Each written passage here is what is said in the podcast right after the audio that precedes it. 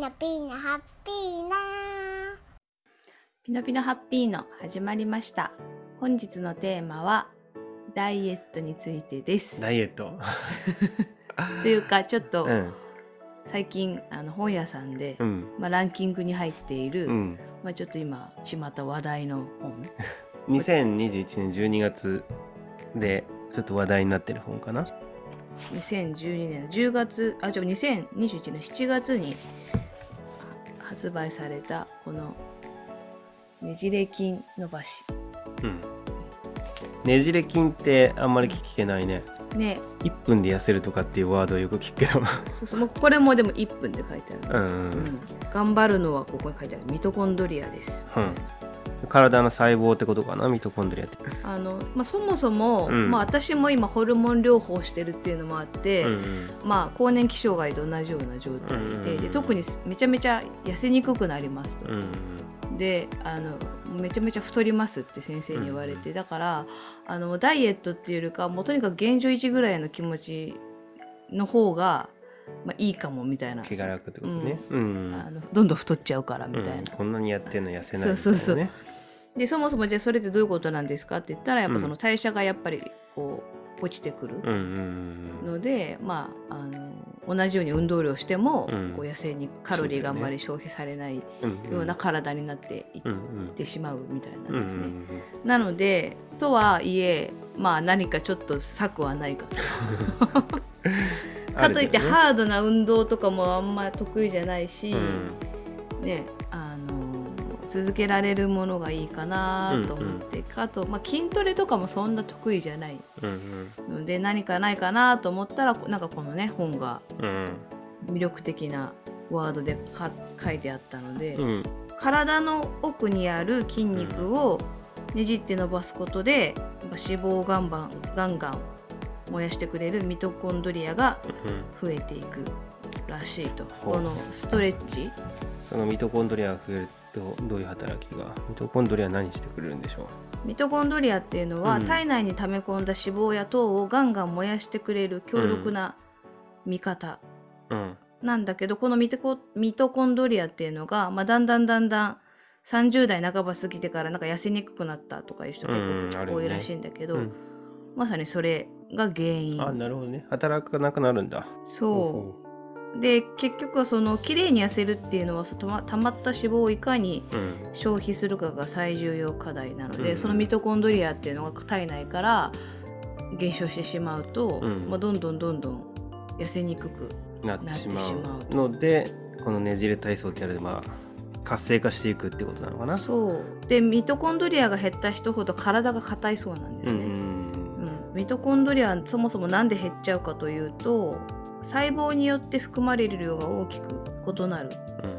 膨大な数のミトコンドリアが詰まってるっていうのがその体の奥で常に姿勢の維持などに活躍している筋肉のうんうん。うん細胞らしいんですね、うん。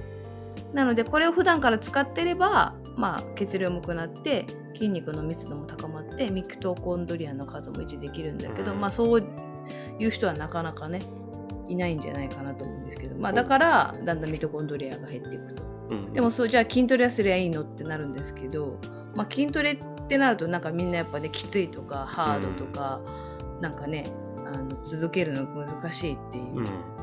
人が多いと思うんですけど私もそうなんですけど、まあ、それもでもミトコンドリアが増える一つのあのなんていうの方法ではあるみたいなんですけど、うんうん。それ以外でもっと簡単にミトコンドリアの数を増やすっていうのがこのストレッチらしいんですね。ただストレッチって言ってもどこでもいいわけじゃなくて決まった場所のそこを重点的にストレッチすると、ミトコンドリアがこうガッと増えて痩せやすい要は糖とか脂肪を燃焼しやすいうん体質になって運動とかしなくても普段の例えば掃除とか家事洗濯でもカロリーを消費していく体になってスルスルと痩せていくと。ほうほうほうほうほう。それはいいね。うん。うん。でそのストレッチする場所はどこかって言ったら、うん。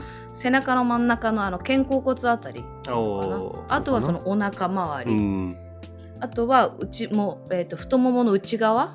内ももとあ太ももの後ろ。あうんうん。あとふくらはぎの後ろ、うん。そこの筋肉を重点的に、うん。あのストレッチ1分間ずつやると、うん。ミトコンドリアがこう増えるようなうん筋肉らしいです。なるんだ。へえ知らなかったね。そんなとこもあるんだね。そう。うん。なので私もこれ先日買いまして、うん。ほんと2日3日ぐらい前からですけれども。だからまだ全然そのね体感的なものはまだないんだけれども、ただみんな食事制限っていうのはこうあんまりせずに、うん。まあ、とにかくこの毎日あのきストレッチを、するっていう。う。んほ5箇所かな。うなん5箇所かあとアウターマッスルの約30倍の効果があります。とか今書いてあるの見えるんちらっと。うん、ね。際そのストレッチもうんきついかって言ったらそこまですごいきついわけじゃなくて、うんうん。まあ、できない人はこういうところから始めましょうみたいな。で、うん。だんだんだんだんこうストレストレッチ深いストレッチができるようになると、まあ、うんどんどん痩せやすくなりますよみたいな、ほう。音声配信の人はちょっと見れないかもしれないけど、軽くこういうのありますよみたいな紹介できるのかな？あなんかねピノさんのあ私の？調べれば出てくると思う。肩とここのこの部分の高さを同じにしてこう壁にこう手をついて、うん。でちょっとその壁から少しうん。距離離して肩幅ぐらいでこうやってでこれを下にこう向けて肘を下180度下にして、でぐーってこうここの筋肉。ああなるほどねあそこいいんだね。あとこ多分背中かな、うんうん。背中の筋肉をグーって、まあ、肩甲骨だね多分これは。うんうんうん。肩甲骨をグーってこう伸ばす。うんうん。これ1分ずつやるらしいんですね。うん。でさらにこれをまた元に戻したらちょっとこう外側に30度ぐらいうん。下がったやつをまたグーッとこう今度またこっちでグーってこへえやると。う、うん。まあ、でそうするとまず肩甲骨の肩周りでね。チうん、はあそうか大胸筋と後ろの肩甲骨の周りが。へあとはなんか面白いね。なんていうのあれなんていうのかな。こう太ももをグーってこう伸ばすストレッチとか。あとはこう足をこう開いてこれ自分の私の足だとして足をこう開いて、うん。足をこう外側に向けて、うん。でこう体を前屈するとか。ああなるほど、ね、そうするとこの内側太ねももの内側がすごいこう伸ば伸びてる伸びるははなるあほど、ね、とあと足をこうまっすぐ伸ばして足を内側にこうしてで同じよく前前屈する、うんうんなるほどね、うん。あとは。それは後ろだね。そうそうそう。は背中のは筋肉が。あの足をこうゴロンって仰向けになって足をこうんうんうくの字に三角。にしてで右左にこう倒すみたいあなそうするとあの腹筋,、ね腹筋のところがこううん。伸びるような、なんか知ってるような運動があそうそうそうそうそうそう。てなんかへえと思うね。そう。そうなんだっていう。そういうもうほんとシンプルなストレッチをこう毎日うん。あの続けていくと、うん。要は痩せやすい、えー体質になっていく。すごいね。でそれでほんとさ3ヶ月でほんと11キロ10キロぐらい痩せましたとかいう人もいれば、まあ、数キロの人もいるけど、まあうん体脂肪が結構減りましたみたいな、まあ、よくある、ね、こうビフォーアフターみたいなうん。写真もあって、おすごいなみたいな。白いそれ。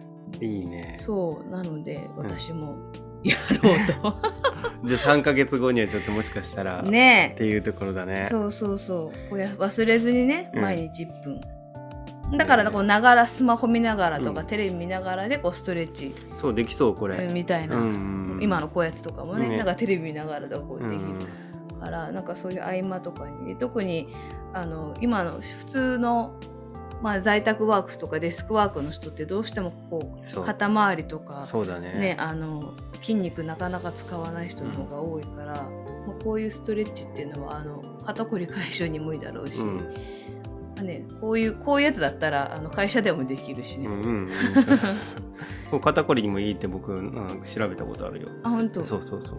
じゃあいいか。大胸筋のじゃあ一緒にやりましょう。ちょっと肩こりひどいからねね俺ね。2人でちょっとこのこれを1ヶ月1ヶ月だとあれかもしれない。もう3ヶ月かな、うん、1ヶ月だろうな、うちょっとダイエットネタはいっぱいあるんだけど実はね。ん、でもまあちょっとやってみますので、はい。あのまた結果報告じゃないけど、はいどうどうなのこれ実際っていうのをね、うんいいね口コミ口コミシェアしたいと思います。はい。ということで本日の「ピノピノハッピーナ」は以上です。またね。バイバイ。みんな、みんな、ハッピーな、ピノ、ピノ、ハッピーな、チュー。また見てね、バイバイ。